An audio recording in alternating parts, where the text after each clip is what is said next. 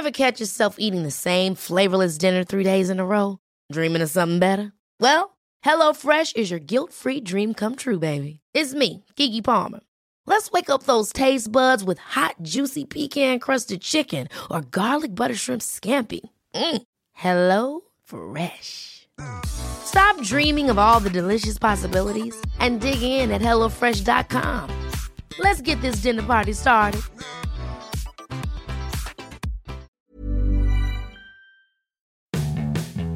Hello and welcome back to the Shot Podcast. I'm Jo Dyer and I'm here in Sydney as ever with Charles Firth. Hello. Uh, joining us from Hobart, the indomitable Grace Tame. G'day. And coming back for his second appearance on the Shot Podcast from Canberra, we have John Delmenico. Hello. Now, John is joining us today uh, because he wrote an article uh, for The Shot last week in which he talked about the non existent Yes campaign. And I think it's fair to say that there has been some concern amongst all progressive thinking Australians that so far the Yes campaign hasn't been getting the traction that we would like. And the polls, unreliable as they may be, and indeed often are, have been trending in the wrong direction. The trajectory is not what you would call positive. Hmm. Lots of people have views on this, and certainly we're hearing from Canberra that once the campaign gets out of Canberra and hmm. is amongst the people, that is where traction will occur. Uh, but, John, you're still worried, it's fair to say. I am concerned based on just everything we've seen so far that there doesn't really seem to be any like indication that they're going to change directory. It's like they're doing the same thing that we saw in the UK for the Brexit stay campaign, which led to uh, the stay campaign being uh, wiped out, despite being the default choice, which means that yes has an even bigger uphill battle here. This whole like strategy of big business and not talking about any of the nuance seems to not be working. And for some reason, there's just no sign that they want to shift gears like 10 months into it not working. No, I think that they're look clearly, as we've discussed before, the overarching strategy was originally get into the weeds as little as possible, hmm. so that that can't be used to throw dust in our eyes. That um, that if you get mired in the complexity, that's where you open up the possibility of hmm. if you don't know, vote no, as opposed to if you hmm. don't know, get off your ass and find, Find out, yes. um, so everybody always talked about the failure of the Pro- Republican referendum as indicating that what we should have done first is just gone for that a plebiscite on the broad issue. Do you think that Australians should have an Australian head of state? And then once that had been established and supported um, with enthusiasm, presumably by all of the country, that that's when you could start talking about the model. So the principle first, detail later. And clearly that is the playbook that now the Labor Party in particular are deploying. But now, of course, we have, and it is a disingenuous and it is a cynical campaign that's coming from um, the other side of politics and the opposition, um, saying, "Well, where is the detail?" But the fact is, is that it does at the moment seem to be working. I, I feel like what's happening is the Yes campaign is staggering around with sawdust in their eyes in a room full of sawdust, going, Well, at least we don't have more sawdust than there is at the moment. If we just stick to the strategy, we'll only have this much sawdust in our eyes. And you know, even with a small amount of sawdust in your eyes, it, it can be hard to actually see out of said eyes. Hmm. But look, it is also the case that the campaign is starting to ramp up. I mean, not a moment too late or too soon, you'd think. Um, but so, for example, I have now started to. Like, there is a big event on Sunday, the second of July. So, in all capital cities around the country, there are going to be big community days, and they ha- the Yes campaign, Yes Twenty Three is the official website, has now started to send out information about that and to try and marshal the volunteers and turn it much more into the community independent style campaign where you do gather support from the grassroots and then you start to see this sort of upswell in a way that people weren't necessarily expecting before you know it. Every second person's wearing a you know yes 23 t-shirt and off we go on a wave of enthusiasm to success uh, at the referendum. well, i mean that's the strategy. One weird thing with that strategy, which I, I linked to an ABC article in my article that like talks about that because one weird thing that they catch internal criticism from is that they're not doing anything to bring on board anyone who's done grassroots campaigns before. And it's this like really weird thing of like, um, get up, put their hands up because they're run by indigenous people and they got told like they just got completely ignored. The people who organized who organized the Invasion Day rallies, they also are getting like not brought in. But do you think that might just be weird- because it's like people are getting their ducks in a row? I mean, look, and to be honest, Get Up. I mean, look, I love Get Up. I love what they stand for. But have they really had much impact on Australian politics for all of the colour and movement? that I mean, don't come at me, Get Up people. Honestly, but the main thing I know about Get Up is from Charles is from the Chaser sketch a couple years ago that was like Get Up and vote Labor. Yeah, I mean, if that's the only thing you really know about Get Up, are they really cutting through? I mean, when I was running as the independent in Boothby, there was a lot of them, and they were, you know, creating more little how to vote cards that they would stand next to everybody else handing out how to vote cards and giving everyone, you know, point systems for how progressive they were. And you kind of thought, well, we could probably do that ourselves. I don't know that having you there is value adding that much. Get Up, although I think your intent is good.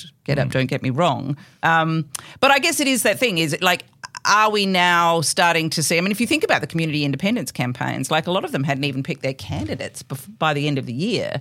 And then come May, they won. Um, now, that's a very small, localised um, sample, of course, uh, and we need to That's see also that a happening longer time period than we're going to have for the vote, probably. October 14, by all accounts, after the footy finals. That's what everybody was saying, although, you know, if if it looks like we're still in dire straits, whether or not that can be pushed back. But Thomas Mayo Well, was the, saying the that. he- legislation is that it's got to be held within six months of the legislation being passed. So And if it goes much later than that, then you get into wet season in the territory, and that's bad for access to polling booths um, for a lot of people living outside of the cities. So, you know, October 14 is probably still our key, uh, most immutable deadline um, for this.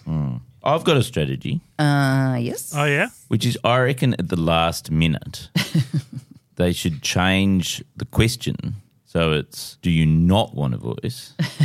and then anyone who votes yes, Yeah. you know, Yeah, I see. voting. So it's like the bait and switch voice. kind of- yeah. exactly. And then I reckon it would get up in all states and territories.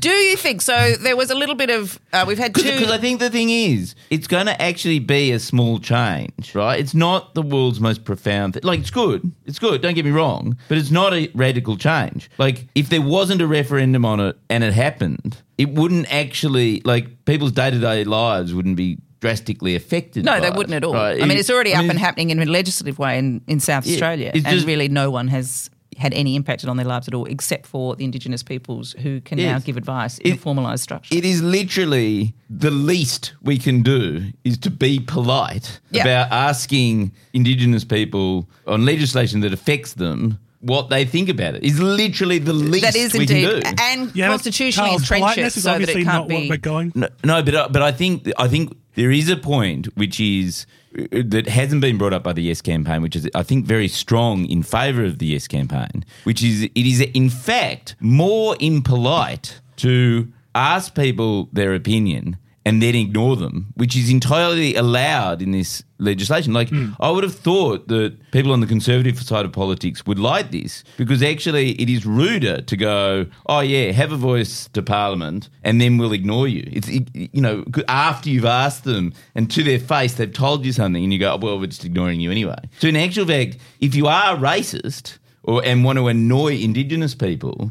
And be impolite to them. Voting yes is, Actually, is the I way see. because because it's actually a more so we should thing what we not what what the Yes campaign not doing is promoting the racist Yes, Yes. strategy. I think I think they've got to been tap their in mistake. The rich vein of racism. Yeah. That uh, that will Do you think deliver. that that's what Albo was tapping into? Um, what is last night, based on the time of recording, when Albanese said that uh, he thinks the problem with the entire campaign is that the media is listening to Indigenous voices who aren't in the Yes campaign, and that they should stop doing that. well, I mean, I think he's, he's called for the media to ignore Lydia Thorpe completely. I don't think And you should like- ignore Lydia. Thorpe. I do think you should ignore Jacinta Price because so far she's just a facile IPA kind of spokesperson and has done nothing of any value at all before being seized upon with glee and alacrity by the opposition to promote because she will be a vessel for their racist campaign. So I think we're happy to ignore Jacinta. Lydia, not so much. And I think there, look, I mean, I think there is, I mean, Celeste Liddle's piece in The Guardian, I think, also uh, went into this uh, when she was saying, you know, the Yes campaign is asking me to put my faith into a, a party, a political party, the Labor Party, but also institutions that have failed us consistently every time.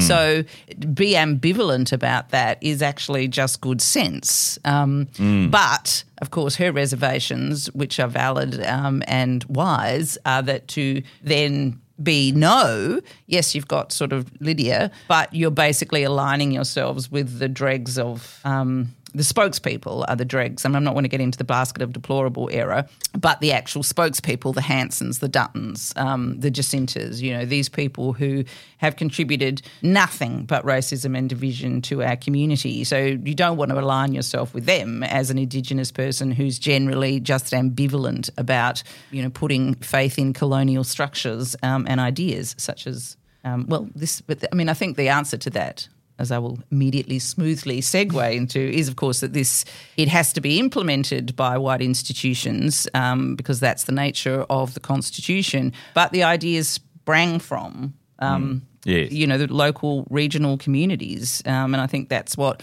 Megan Davis has gone into so well uh, in her um, upcoming, well, it's just out now, quarterly essay. Well, I think that, like I said it a lot in the article, I do think that a big issue that Yes is falling into is that Albo is trying to like small target this campaign. Yeah. And so he's avoiding talking about any of the nuance or any of the like genuine good faith criticisms of the voice, some of which are like wanting to make sure to strengthen the voice. Um or like solidify it. Um because like one of the big concerns right now is around who decides what does and doesn't get asked to the voice. Because like if that's decided by the government, then if Dutton wins, he's just never gonna talk to the voice. And it's that like thing of just uh, we even saw it with like Thomas Mayo and um, Cathy Wilcox on the weekend on Twitter. That thing of like that just pretending that there's absolutely no like nuance at all and that there's no genuine cause for debate and to just ignore them all. And it's like any vote the voters who are unsure and then see like good faith like wanting to debate or wanting to get clarification and then just having that shut off are just going to not trust the system if they're refusing to even like acknowledge that there is stuff to talk about the system because there's stuff to talk about with every system and everyone knows that Well, yeah, I mean, I think um, that was some of the points that George Brandis was raising in his article, um, where he was saying, you know, there is inf- people have genuine questions. Not all of them are coming from the space of we're concerned that it might not be strong enough. Um, you know, because of the way the debate has played out, a lot of it is also about that we're concerned that somehow um, it'll gum up the whole system and everything will be justiciable. And despite the fact that some of the leading constitutional lawyers and ex judges in this country have said, guys, it's fine, um, because of the misinformation, um, the flooding with shit kind of strategy that the Dut- Dutton and the opposition are employing, this idea that somehow it is going to undermine our system of government. Um, and so you're asking genuine questions about that to just say, don't be silly, you're listening to racist Dutton, nothing to see here, move on, isn't actually elucidating the Yes. situation in any meaningful way. And I wonder whether, therefore, they just do need to t- change tack and announce what the model will be. Like, isn't isn't the way to put to bed bad faith sort of fear campaigns is to say, no, no, no, it's going to be, what, 15, 20, 30 people. They'll all be funded this much, and here's the legislation, and it's not scary. It's just. Well, look, I mean, that is the Calma Langton model that hmm. is there, but that there has been, as John says, the small target strategy deployed. So hmm. if we're going to open up and be a big target, then, you know, there'll be ways that that will be hmm. used against the campaign as well. But I, I think fundamentally what it shows is that the people who are sort of at the very centre of setting the strategy of this don't necessarily trust the Australian people. You know, they don't. They But don't I have let us trust- down before, Charles. but they don't. They don't trust that there'll be that you can. Ha- as John said, there, there'll be there's good faith debate to to actually. You know, they don't trust us with the model. And so, of course, the, the result of that is, well, okay, I don't trust you either. Like, it's just like Yeah. tit for tat. Yeah. I don't know, especially given, like, I was totally on board with let's be vague and make it all about, you know, The principle. just the the vibe, right? Yeah. But it clearly is not going to work. Like it's clearly going to fail. Like I mean, in the uh, last couple days, we've had the Yes campaign going that the polling was wrong, to saying that oh, actually, our internal polling is also showing that fall is happening as well. And it's like, so then that means that clearly that's a sign that you should try something different.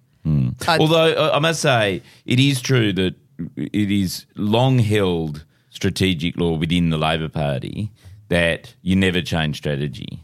The whole thing is to have a strategy and then to not, because actually changing strategy just gets more confusing. You're better off just sticking to your strategy regardless as you go over the cliff. as you go over the cliff.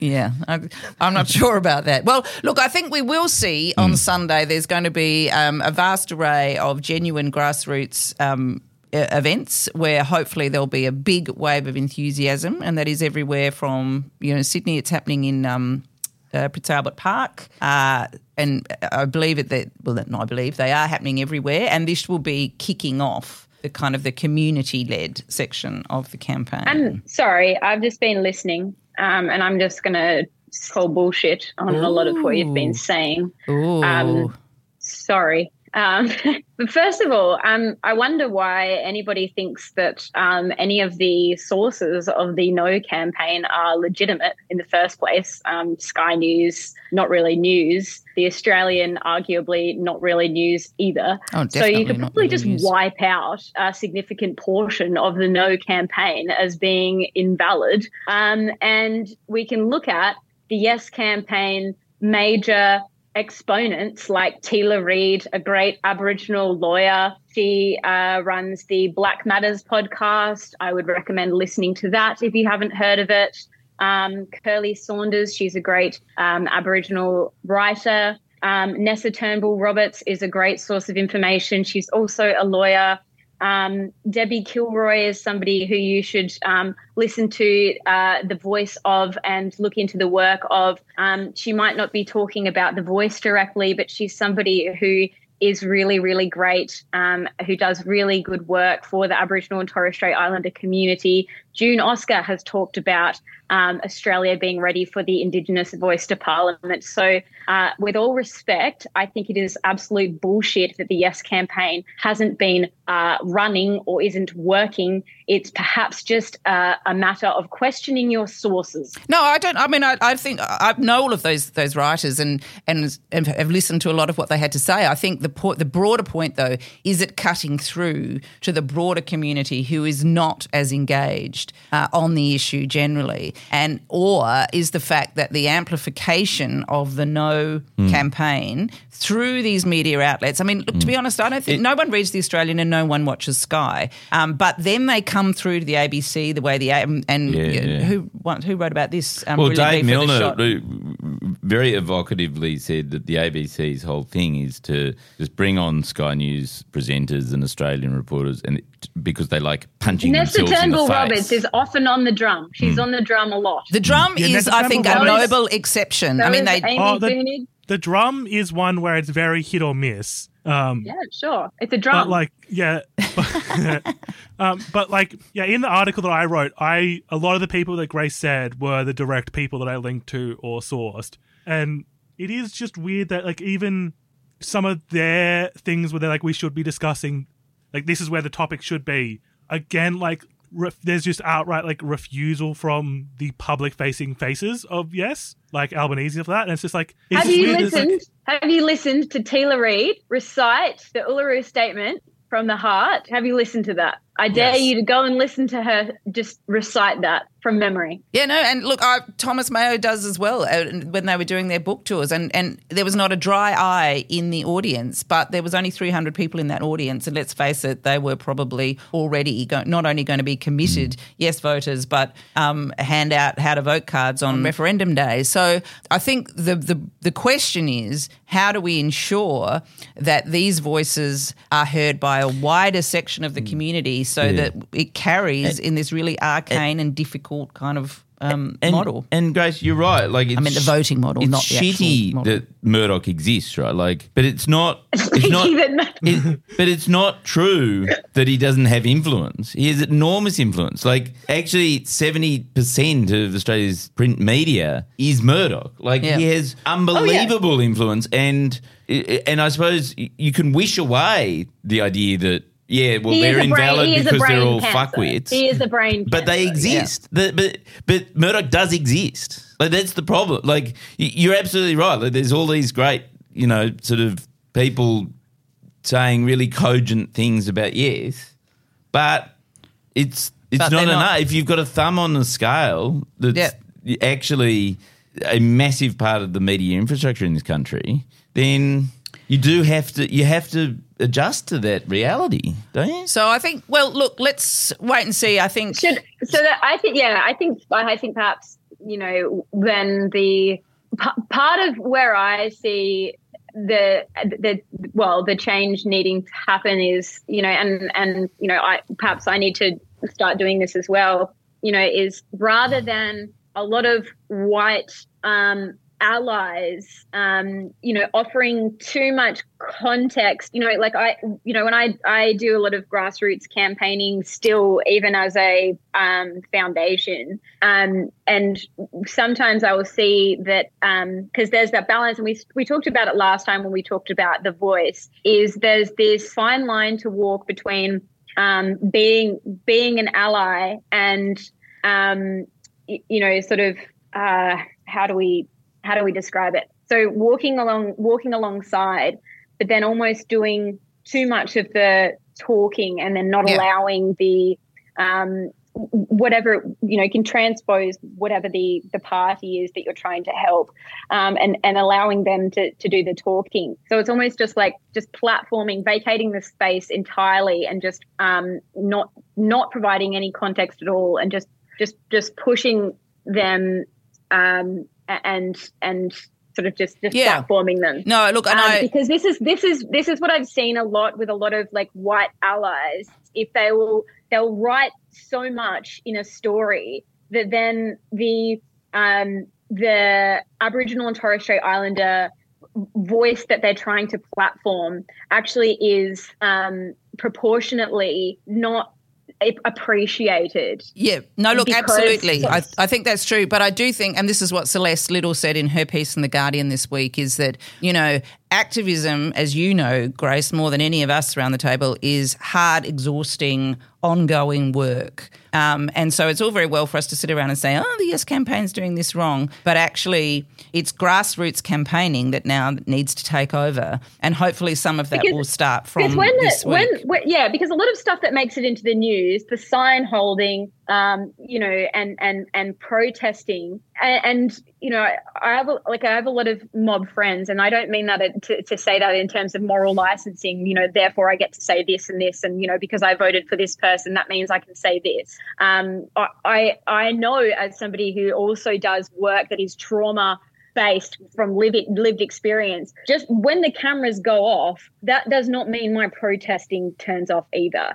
All the hard work continues behind the scenes, and that's what grassroots um, advocacy and activism, quote unquote, and a- activism tends to be a dirty word because it's it's sometimes you know, and thanks to people like Scott Morrison who um uh, who who pooed ad- activism as being you know just something that happens really in the schoolyard, which is absolute rubbish. Um, you know, it it it ha- it ha- is happening constantly behind the scenes in order to create real change um, all the way all the way up from the from the bottom to the top. And so that's something that you know and and you said this before i think um jo you know like we we need we need to understand that and and and sometimes that's missed it's not absorbed um, by by the average person who just consumes a sound bite or a headline or even an article. That in order to get to that point there was days weeks months Yeah. behind that So I think everyone go to the yes23.com.au website and see where the nearest event happening this Sunday, July the 2nd, is to you because having a really big, strong turnout on this sort of first major day of community activism, I think, is important.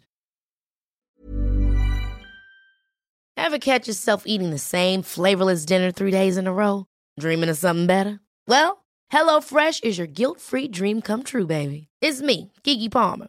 Let's wake up those taste buds with hot, juicy pecan-crusted chicken or garlic butter shrimp scampi. Mm. Hello Fresh. Stop dreaming of all the delicious possibilities and dig in at HelloFresh.com. Let's get this dinner party started.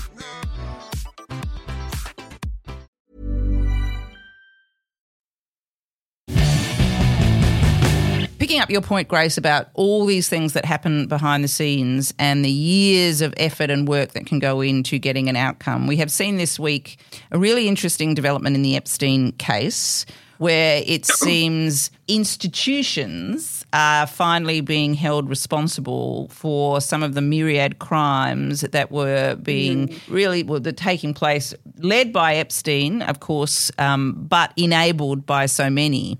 And JP Morgan um, is having to stump up $290 million um, worth of cash as a settlement. Um, that's US dollars, so about 422 million Australian dollars to Epstein's victims because they turned a blind eye to the money that was flowing in and out of his accounts um, that enabled the ongoing abuse to take place. Correct. So on Monday, a US judge granted preliminary approval to JP Morgan Chase's $290 million settlement um, with women who said Epstein abused them um, and that JP Morgan, which is USA's largest bank, as you said, there was the argument that they didn't just ignore. In 2008, um, there were investigations that were going on into some of the um,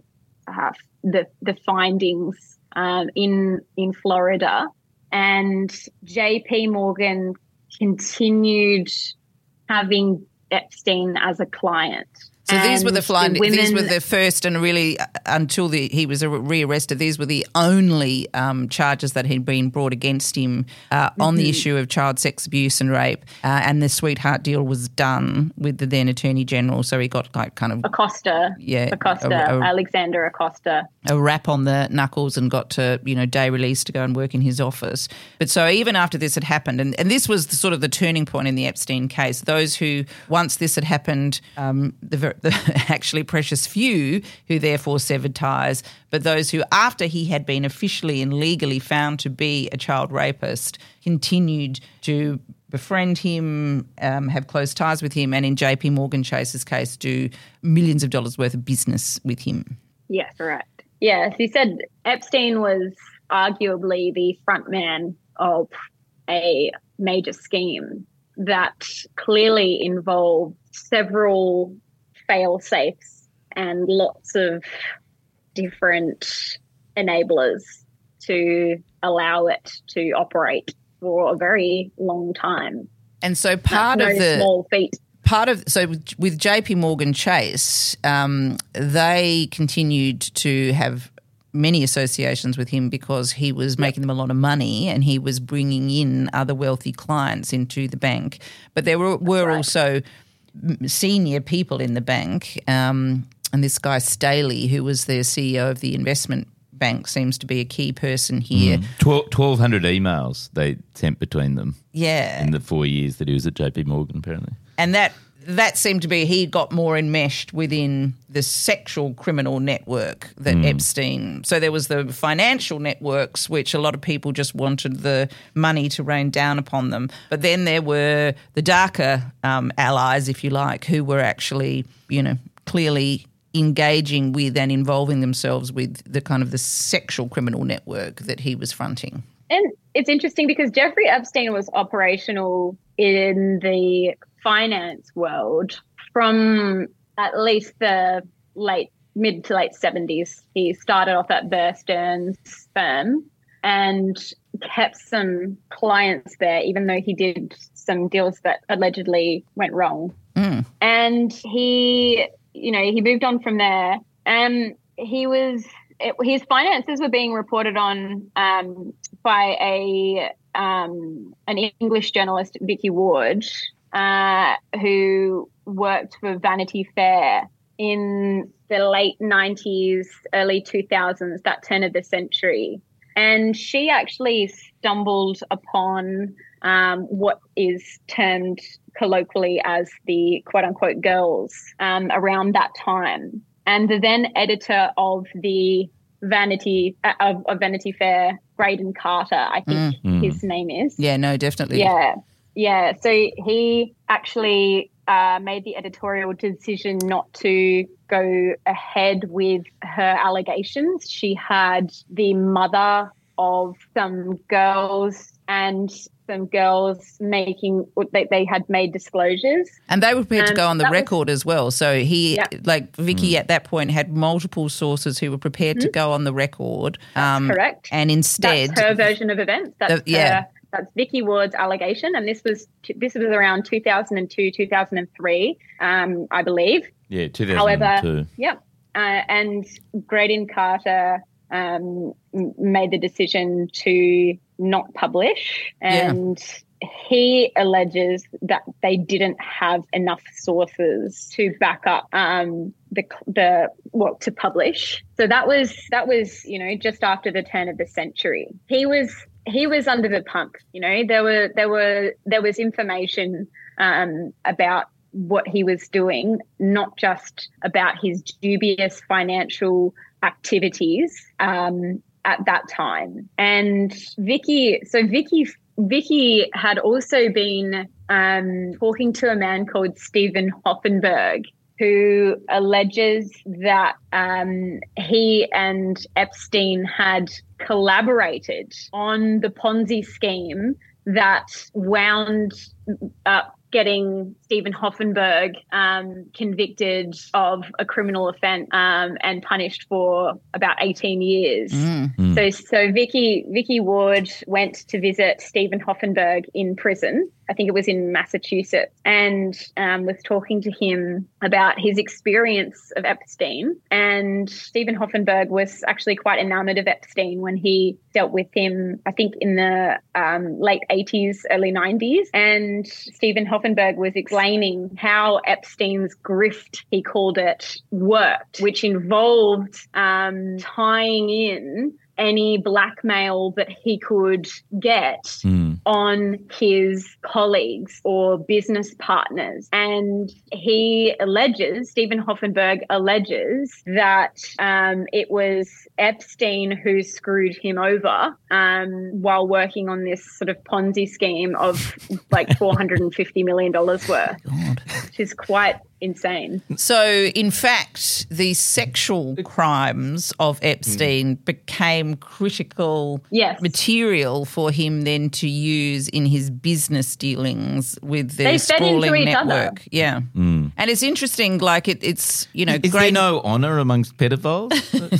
And that the, these stories, it's a bit like um, you know NBC spiking Ronan Farrow stories about Weinstein in the first instance before the New Yorker published them. That Graydon Carter would like the, the profile. I I remember reading it at the time, and I was I didn't know anything about Epstein um, then, and I don't think many people did outside of particular circles. And it just sounded it was this weird kind of profile of just a, a New York kind of businessman, um, and how he'd managed to ingratiate himself into all these different sort of social and, and business and political networks. You think, what's this story? And it turned out that was the sanitized version of what Vicky Ward had been writing. And I recall reading her talking about how she had never felt that she had betrayed sources more than when that story is because it actually just boosted his profile. It didn't bring him down; it boosted his profile um, and made him more powerful in those circles. But this is the failure to understand grooming. And I've tried to talk about this for years and years and years. And people are beginning to understand what it really entails. But but grooming is an entire process. It's the stratagem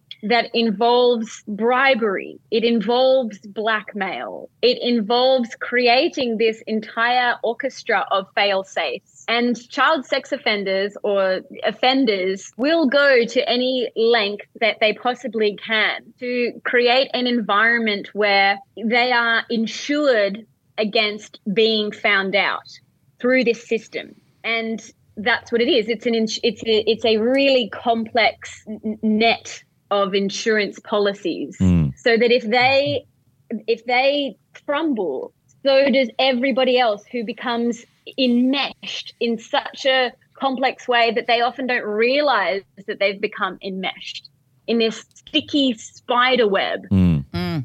And, and over also, time so gradually it's it's invisible and complicated. And yes these you know, you, you said it was over thousands, that the correspondence was in the thousands of hmm. individual commu- communications. God, how did he have the time? And so to, to pick to, to pick that apart, I mean, it's just yeah, just like it. Something with the JP Morgan case as well is that part of this like finding was that they continued working with him for five years after he'd already pled guilty Yeah, to crimes, and that they were just deleting some of the emails involved in that where subpoenas were coming in.